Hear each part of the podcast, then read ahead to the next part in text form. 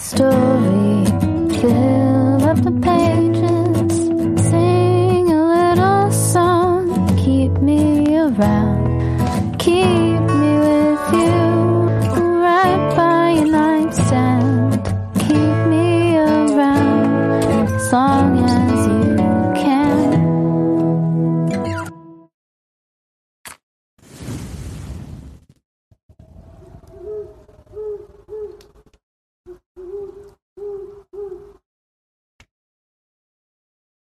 So earlier this week, I decided to do away with my my luscious, beautiful, and Maddie approved beard, and replace it with something that uh, my my delightful wife does not approve of.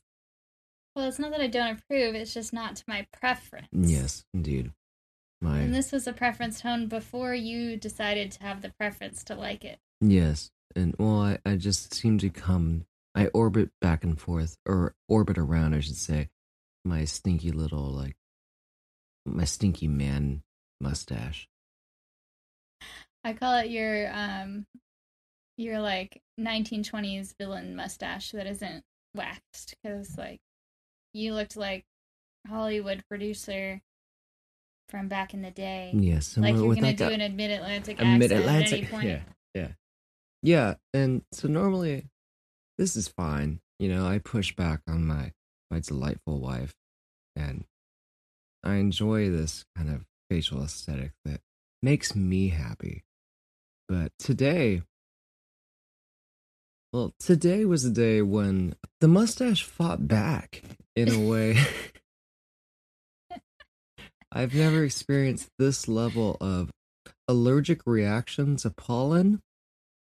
And so, consistently throughout my workday on this day, was it July 13th, 2022, said mustache was uh, chock a block full of snot no matter what I did and how I treated it. You don't really you're not one to blow your nose. This is like a thing I was I've blowing never, it. No, that's the thing. I was blowing really it to the point where, It's like, this person never blows his nose. Oh, I was blowing it hard. I was blowing all day long, baby. I was blowing. So I was on my knees and blowing constantly. And that that stash was just a grimy, slimy, like pastiche of all my naughtiest desires. And everyone that walked Ew. by was like, Hey, look at you, you're Mr. Slime Man. And I was like, So you looked like all those anime where there's just like a snot creature. uh, I don't know which anime you're looking at, but Like I can say yes. Or like um Demon Slayer. I think there's probably one in Naruto as well. It's like there's just a character that constantly has snot running down their nose for no reason. well, I, I can say like that yes, kid. I, I look like the anime characters, not the ones with snot running down their face. Okay, then what anime character? Welcome everybody to ADD Storytelling, the podcast in which we explore the myths and legends of our time, the past, present, and future in no particular order, and sometimes with less than perfect focus. I'm your snotty Nicky, snotty nasty man, Tucker, and I'm joined, as always, by our beautiful, diaphanous, neurodivision host, Maddie. How's it going, Maddie? You don't look. Well, look my snotty. allergies are also trash, Yeah. but I took the pill this morning for allergies, so it's just a minor sinus headache problem. Good for you. So things you should donate to this week: the Trevor Project, Perfect segue. the Lavender Rights Project, National Suicide Prevention Hotline, Planned Parenthood, your local abortion clinic. Yep, all those things. Anyway, segue back to what we're doing. This is a segue. Today, we are talking about fossil mythology. I mean, this might even be a three parter if I stay interested in the topic. Well, we've started a, a few one parters or two parters that we've never come back to. So, are we kind of jumping around the timeline? You, we've had part ones hmm of some things, Mm. but most of them we do a part two. Yeah, I'm still looking forward to the part two of the indigenous peoples and gender. Oh yeah, the Indigenous Gender Anthology. hmm Unfortunately, that's going to take months of research of when I have time to research outside of researching what I'm researching because it's like super complicated. Mm. But All right. yeah, sometime. Anyhoozle.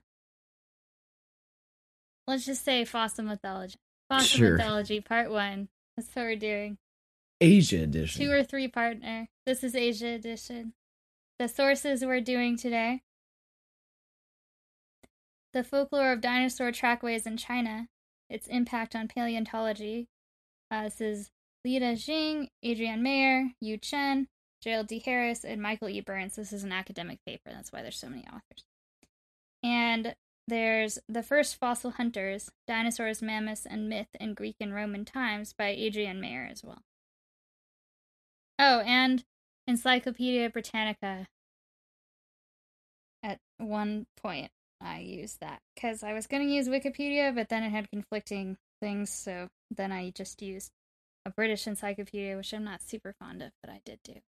a British encyclopedia as opposed to Encyclopedia Britannica, which would be That's what I said. That, that the is British is. encyclopedia. That's what I said. Mhm. As you may be aware, people have been finding fossils for quite some time. You know, centuries. They, no, I mean they're only about two thousand years old though. What? The fossils, No. because God made Earth um, about six thousand years ago. yeah, that's incorrect. What do you mean? What, what, Maddie? is this a bit? No, it's not a bit. This is what I've always known and held true. God made Earth about 8,000 years ago, and we keep finding these lizard bones that were planted there to test us. You just said 6,000 a second ago. Yeah, you know, Whatever. my faith is kind of fluid. Um, but we keep finding these lizard bones, and they're here to test our test our faith. Oh, okay. Well, this actually falls into the my segue as in how do we explain these creatures or pieces of creatures? Um, the deep state. Fossil folklore, that's where that comes in. That's Oh. interesting. That's what we're talking about. So, we've got fossil myths today from China and the Gobi Desert. So when you say fossil folklore, you mean like Descriptions of fossils that people have come up with when they couldn't actually use the scientific definition of fossils. See. So not like banjo related fossil music. No. No. More like um you know, explanations before the explanations kind of thing. Okay. When one came across a fossilized skeleton in like a cross section of Earth, where you could see the different sediment sedimentary layers and that organism existing within it, rather than scientifically kind of breaking down why it was there, they would read into it a kind of folkloric idea of its backstory. You know, you can also just find fossils in the middle of the desert or like a mountain can break away and you can see something and it can unearth at any point in certain places. you can be building a structure out of limestone and as you like cut the stones to create said structure find tons and tons of uh, fossils Exactly. So apparently, fossilized tracks in China are often known to locals of many generations before being investigated by scientists. So trackways can be exposed for a relatively long time on rock surfaces and are less susceptible to removal or erosion. Trackways being like fossilized tracks of like a dinosaur or some something versus like the bones, right? So the most ancient record of fossils in China may be the Shanhai Jing, uh, which is the classic of mountains and seas, translated. classic of mountains and seas Yeah, that's what the book is translated to be called. is that a play on the fact that what were seas in the ancient times are now mountains like with uh you know how we find the majority of the dinosaur bones that we discover in north america uh, in places like Utah and Nevada, areas that were once submerged by water. It's got a more generic um like application. So it's it contains oral mythio geographical stories compiled from oral tradition since the 3rd century BCE. I see. So it's more like things about places that people talk about. Fossilized things are in there. Rather than okay. In China, uh, long, eh, which is pronounced some Chinese vowel of O that I don't know, dragon bones, quote unquote, was a catch all label for all fossil remains of extinct creatures, mammals and dinosaurs, traditionally regarded as medicinal. Recently, Chinese paleontologists have discovered previously unknown dinosaur fossil deposits by enlisting the help of farmers who know sites of quote unquote dragon bones. That implies that there's been a cultural hand down of this knowledge of an area where in which dinosaur bones are more uh, evenly distributed. Mm-hmm. Yeah.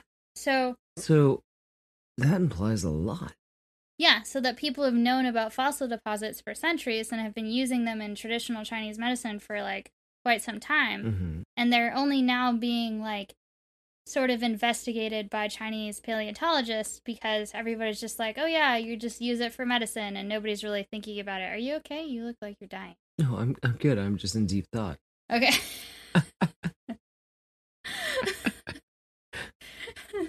No, that, I mean, but it also implies that. um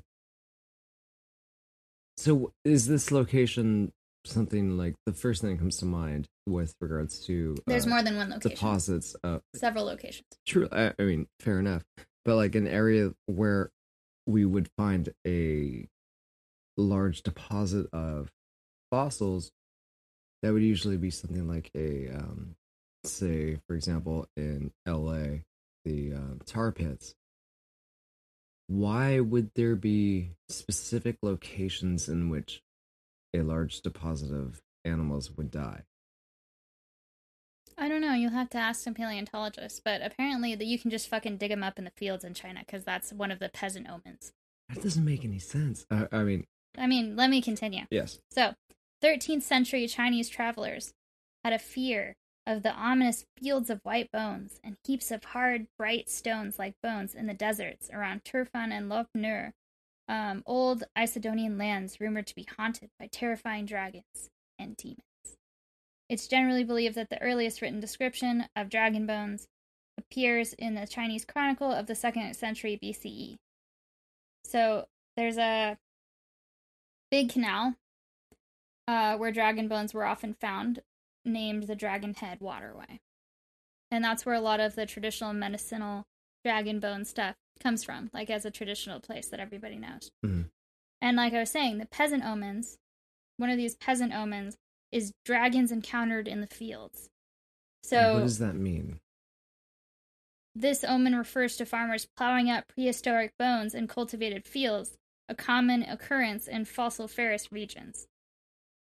So Fossil what region? So, So for the word um, fossil, fossiliferous. Oh, there's an I in there. Fossiliferous. Do you want me to look it up? Okay. I'm thinking it means abundant in fossils. According to the I Ching, which is the chronicle from the second century BCE, this was a good omen. Indeed, such a find was a cash crop, since these dragon bones and teeth have been harvested from the earth as folk remedies for millennia in China. And farmers sometimes counted on the extra income they received from these bones, and many worked through the winter months in long established fossil digging operations. Suppliers of Chinese apothecaries hid their sources, although they, they themselves kept careful. This was like a common practice, right? And then randomly, um, they would export these fossils to Europe. And some European scientists would be like, huh, these are like bones. I wonder if I studied them, if I would find something. And one Austrian dude, I think he's Austrian, one dude from Europe, let's just say that, Zdansky, identified many extinct Pil- uh, Pliocene species, including an equine and deer, from these imported Chinese bones. You found Paleocene specimens from these Chinese imports. Yeah. The no, the mo of the Chinese like merchants though was to more or less grind them up and create like tonics and things from these bones. Yeah, uh huh. Ah, That sucks. They're just really abundant, I guess. Yeah. Why? Fascinated here. Okay, so we learned that the workers recognized the bones, teeth, and antlers as belonging to strange versions of familiar species, such as horses and deer. Strange virgins like horses. Versions Oh. Versions horses are strange of though. familiar species. Although by convention, everyone called all petrified remains dragon bones, quote unquote. The British paleontologist Ken Kenneth Oakley, that's funny, Cool that's a funny name, has shown that certain features of the traditional Chinese dragon, such as the distinctive antlers resembling those of fossil deer, replicated the lineaments of Pliocene and Pleistocene prehistoric mammals of northern China and Mongolia. I would take a closer look at these, but sadly, being Kenneth Oakley, my eyes are forever shaded by these. It, it pains me to say it, but these these glasses that are aerodynamic in nature, yet bright blue. They wrap around my head, and I, I can't see anything save for in a bright light. So consider our name for Dinosauria, which No. means uh, terrible lizards in like whatever it is Latin. Even though we know that the name Terrible lizard. is like conjuring up like a reptile, like something cold-blooded and sluggish and dim-witted, we go on calling him that, even though all points like all there's a whole bunch of things that we call dinosaur bones, like saber-tooth tigers and like bird-like things and like other things. Is that the case? I I feel like we just say fossil. I feel like dinosaur does specifically refer to anything Chris Pratt has found at this point.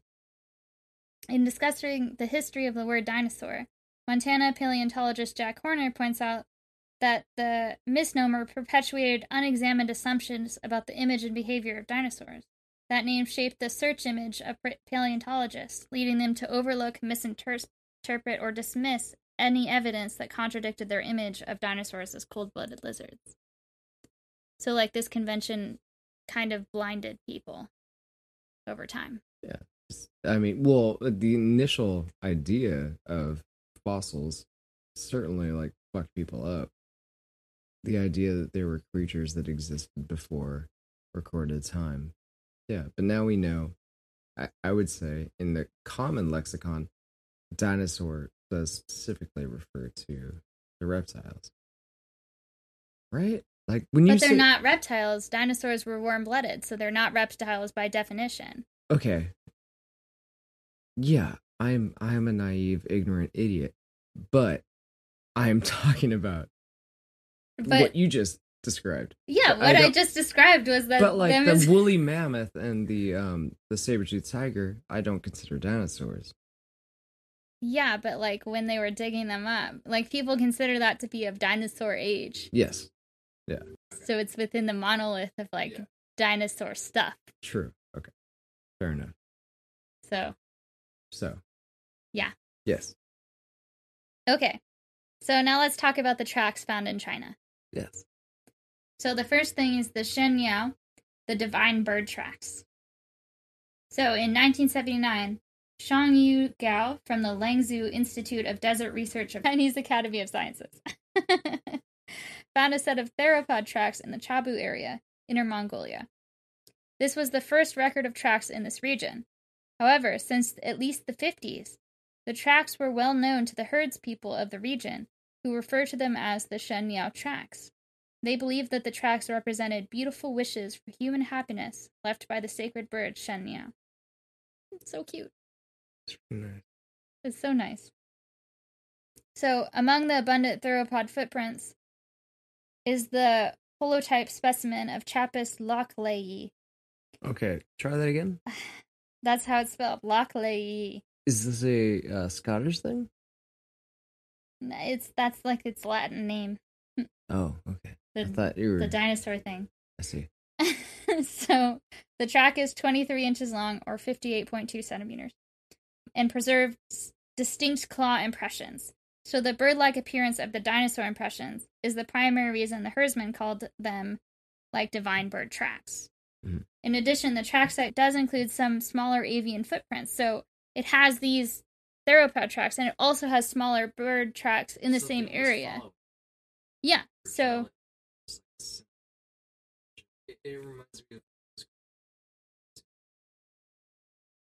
mm, But if they were. well, we have no idea about that.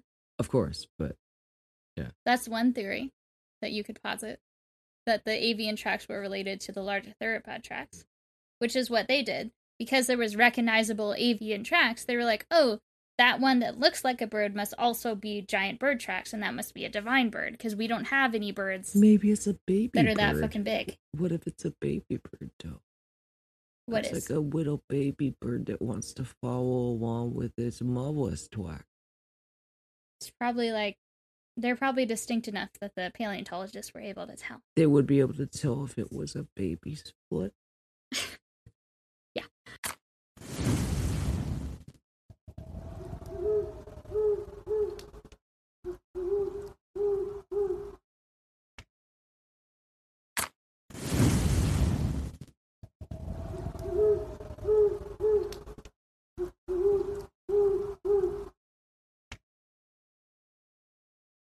So next, did I mention that it would like the presence of the avian tracks makes it like normal that they would assume that it's a large bird? I think I did. Yeah. Okay. So the next is the Fengwang tracks. In 2001, Deng He Sun from the Chicheng County Vocational Education Center discovered abundant dino tracks in Chicheng County, Hebei Province. More than 100 tracks attributed um, to the rings. Okay.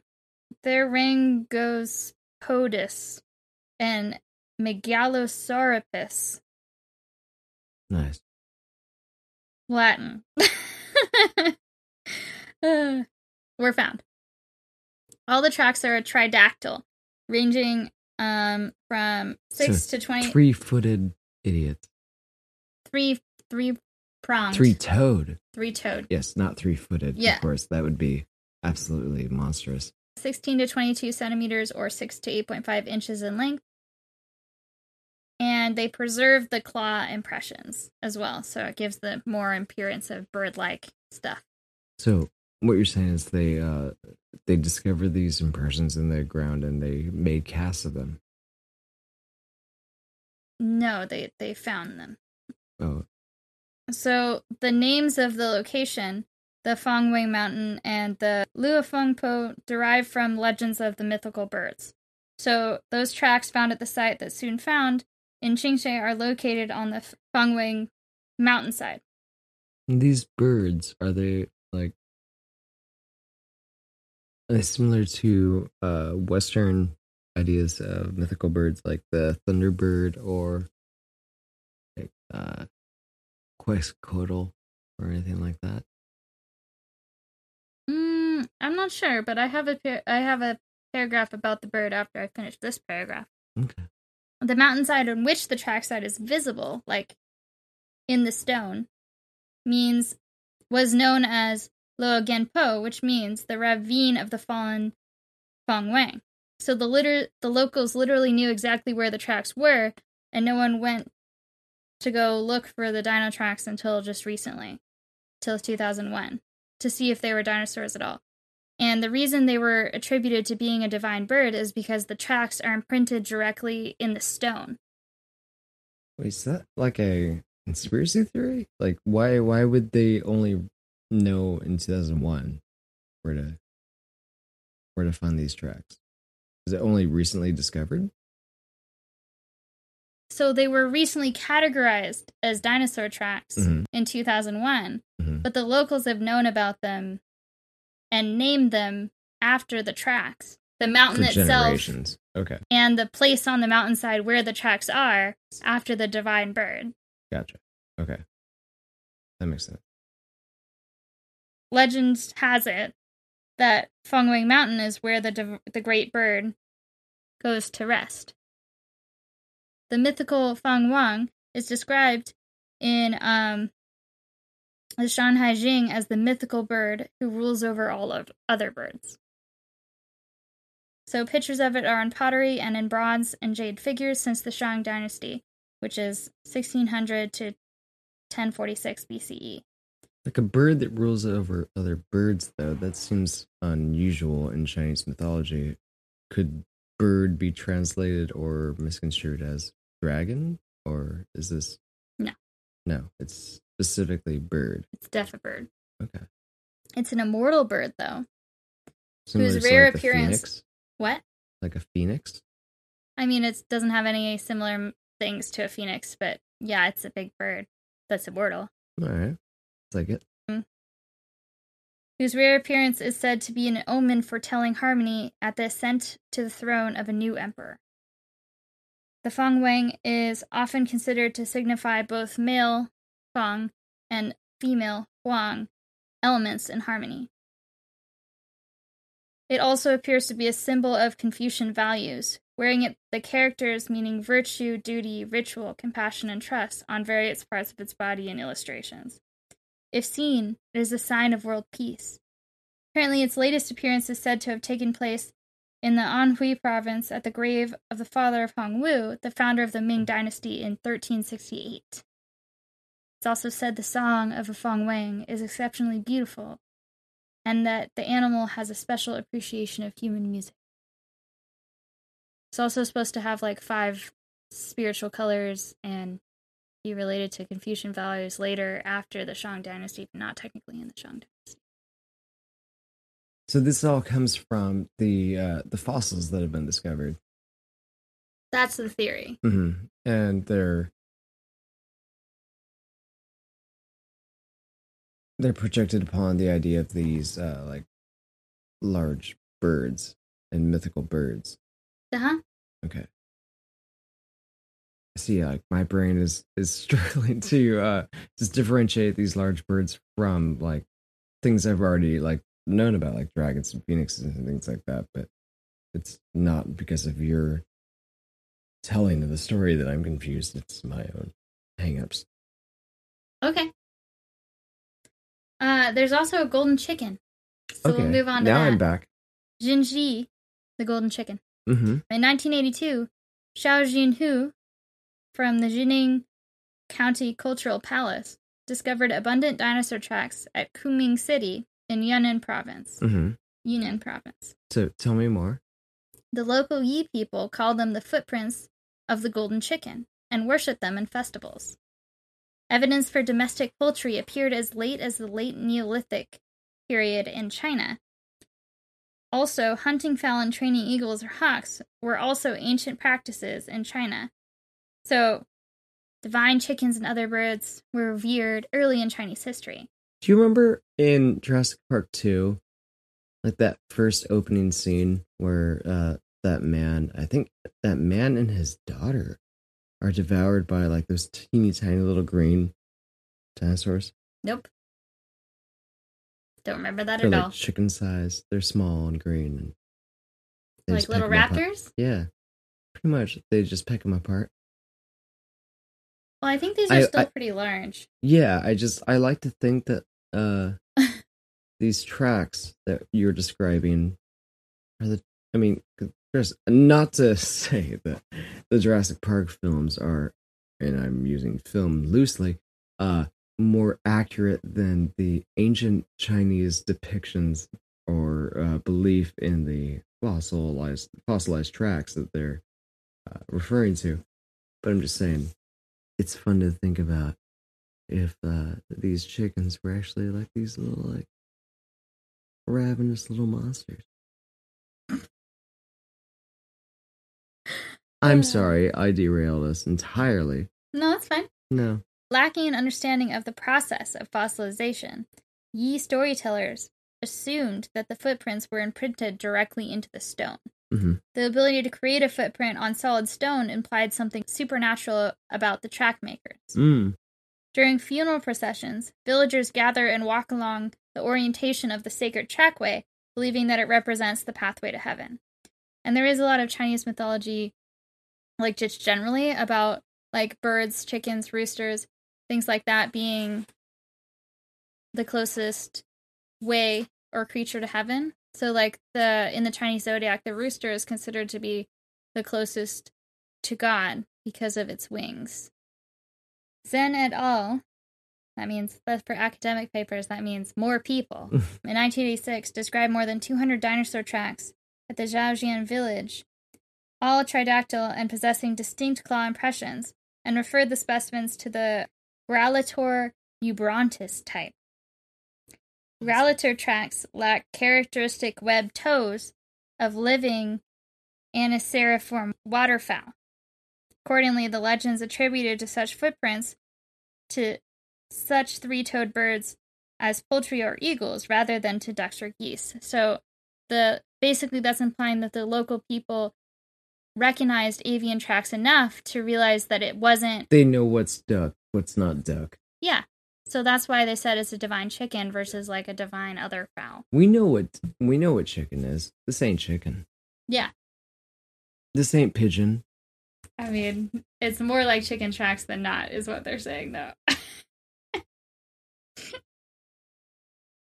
so that's all the bird tracks.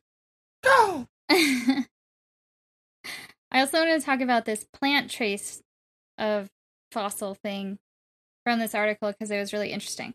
Sounds scientific. Yes, let's do it. Ba, ba, ba, ba. In 2006, personnel from the Qijiang County Bureau of Land and Resources, Chongqing, in southeast Sichuan geological team, discovered a rich collection of dinosaur tracks. You're loving it. Ba-da-ba-ba-ba.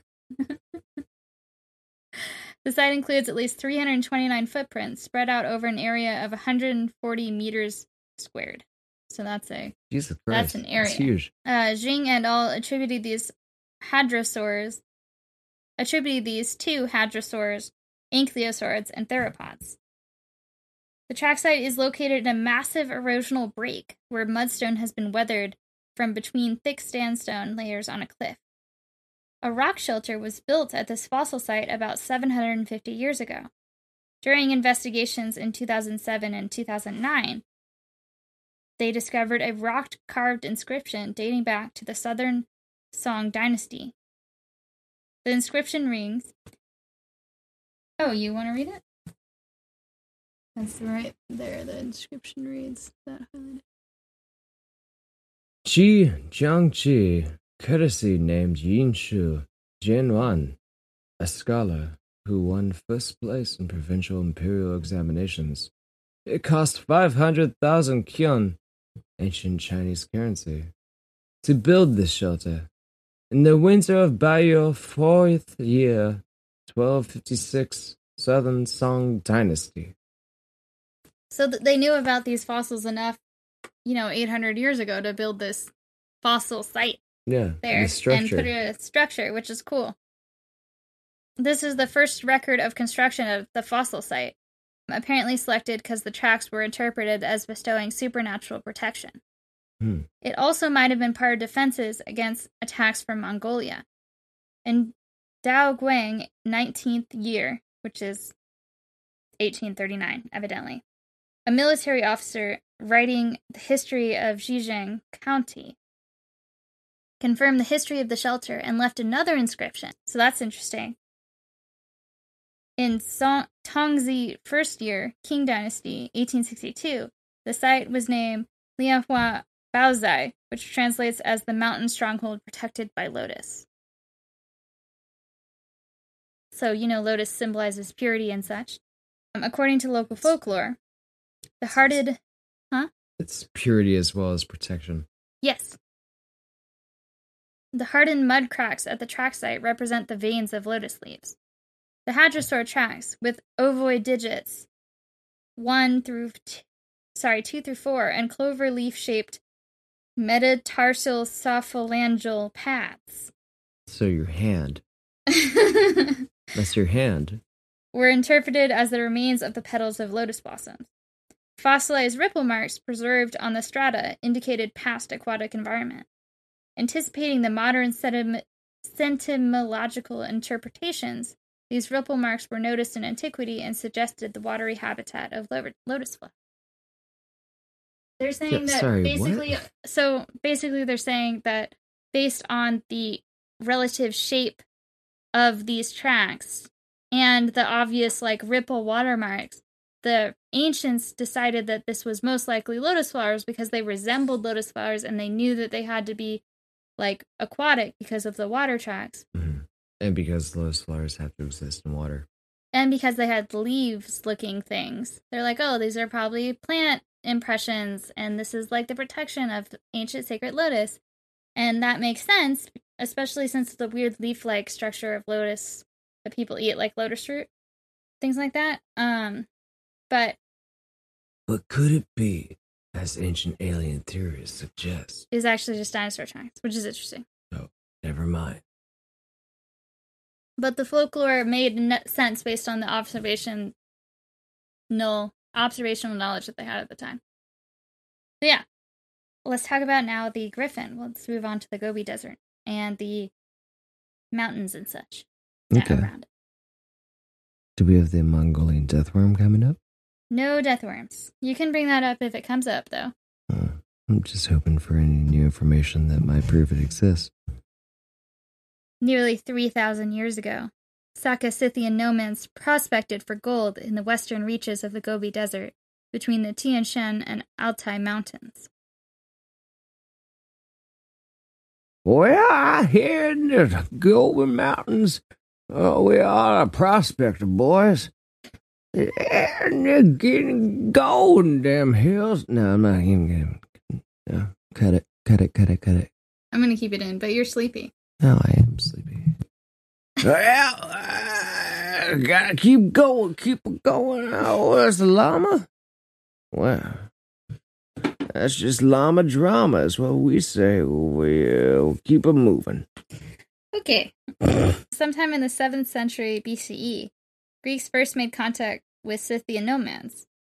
Along with gold and other exotic goods from the east came folklore about the remote land and its inhabitants, The remote land being the Gobi Desert, ah and the mountains around it. the northern area of Mongolia. Yeah. Yes. One such tale about gold garden guarding griffins first appeared in writing in an epic poem about Scythia written by a traveler named Aristeas, a Greek from inland sea of um, Mor- Marmara. Nail it. There's no quote here. No, no quote. No. Oh, There will be quotes later. Quote. Never mind.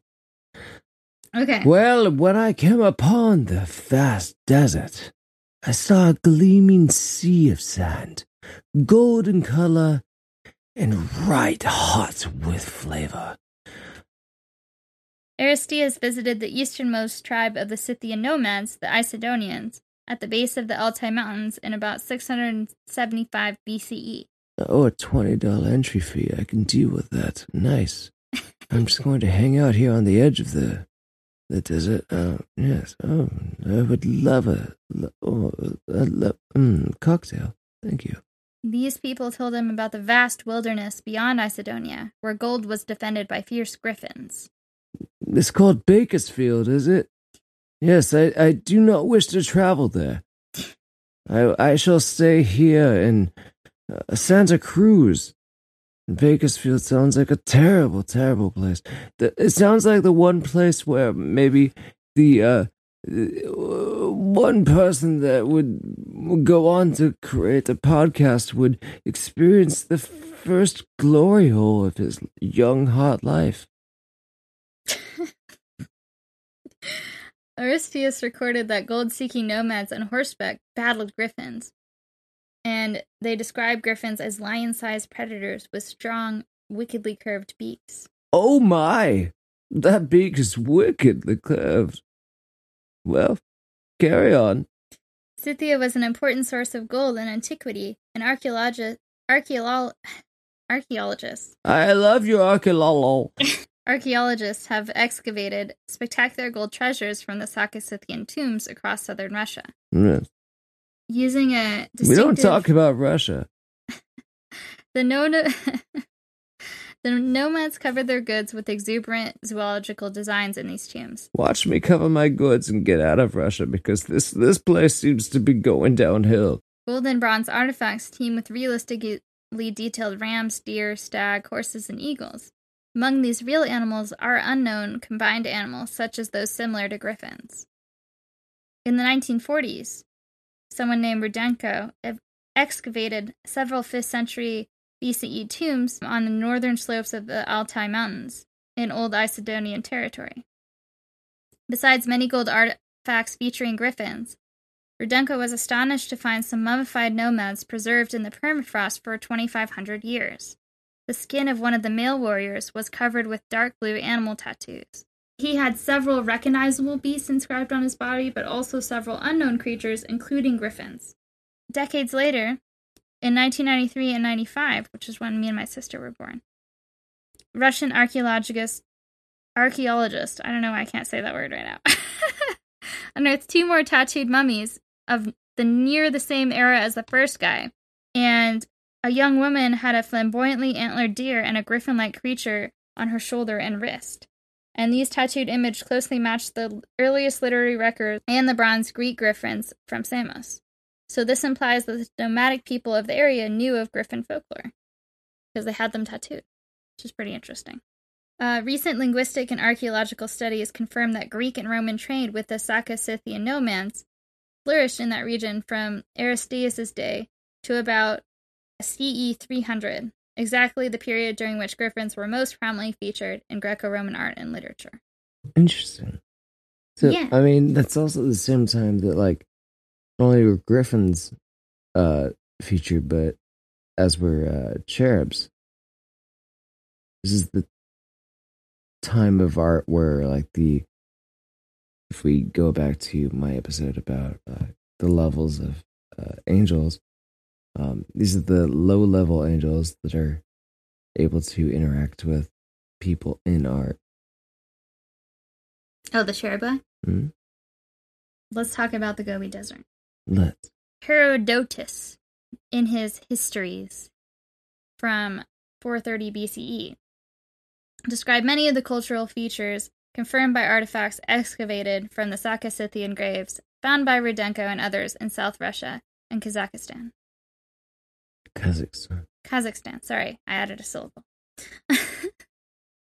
Linguistic analysis of the nomads' Indo Iranian vocab, otherwise unknown to the Greeks, confirmed that this dude had access to genuine info from Central Asia. He was very um, tenacious in finding out facts, oral traditions, and local opinions. He invited readers to consider alternative version of events, often adding his own comments. Sounds like a Jesuit priest. Yeah, Where he doesn't have the best about- academic reputation, apparently. Okay. As for the dangers of mining gold beyond Issedonia, Herodotus had heard that prospectors made long expeditions to remote deserts, marked by extreme heat and cold. Quote, I cannot say for sure how the gold is obtained there, he commented, but some say that one eyed men called Arimaspians steal it from the griffins. Aelian, a learned compiler of facts and popular knowledge about natural history in early 3rd century CE, is another author often dismissed as a perpetrator of fantasy. Like I said, that other guy doesn't have a great reputation. He drew on travelers' tales and written texts no longer available to us to write the most complete narrative we have about griffins. You want to do this one? Oh, should we stop? No, keep going. I was really enjoying listening to you. Okay. I'll do a voice then. I hear that the griffin is a quadruped like a lion, with talons of enormous strength that resemble the claws of a lion. It is reputed to have black plumage on its back with a red chest and white wings. Ctesias says the neck is variegated with dark blue feathers and has an eagle-like head and beak, just as artists portray. Griffins make nest near mountains, and although it is impossible to take on a full grown griffin, people sometimes capture the chicks. The Bactrians say that griffins guard the gold of those pots which they dig up and weave into their nests. However, others sensibly deny that the creature would intentionally guard the gold. The truth is that when the prospectors approach, the griffins fear for their young, so give battle to the intruders. Aelian tells how miners journey in caravans of one or two thousand men to the wilderness of gold deposits. I am informed, he says, that they return home after three or four years. Dreading the strength of the griffins, the men avoid hunting for gold in the day. They approach at night when they are less likely to be detected. Now the place where the griffins live and the gold is found is a grim and terrible desert. Waiting for a moonless night, the treasure seekers come with shovels and stacks and dig. If they manage to elude the griffins, the men reap a double reward, for they escape with their lives and bring home a cargo of gold, rich profit for the dangers they face.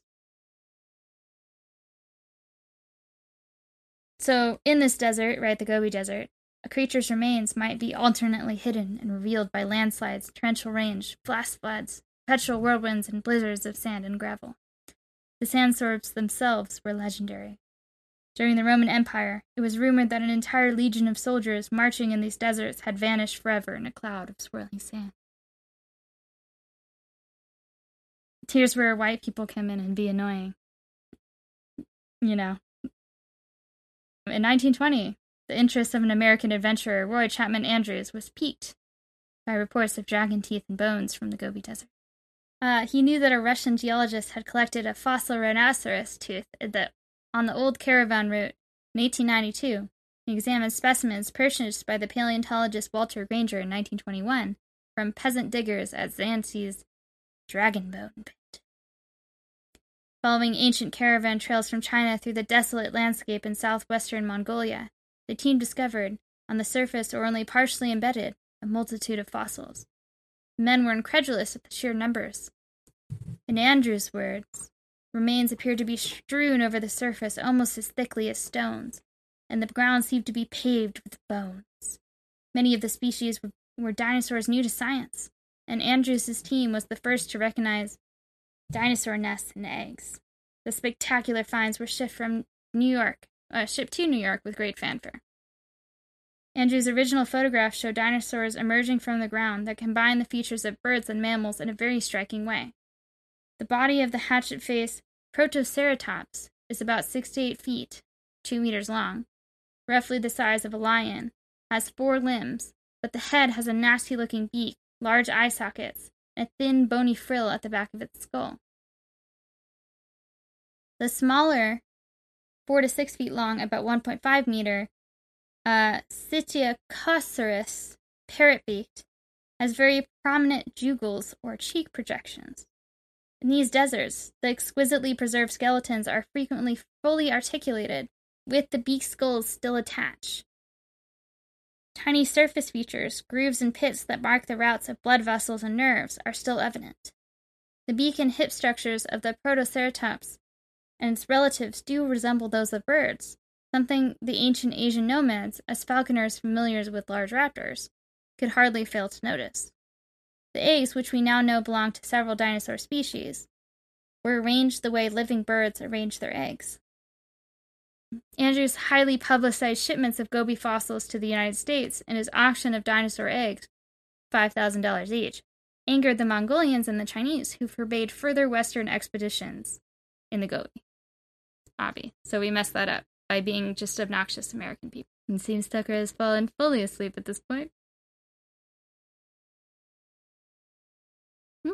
Well, we'll continue on. so, lastly, we have um, the two types of fossils, the Protoceratops and the Psittacosaurus, are similar enough to griffins that it would make the legend definitely easy to like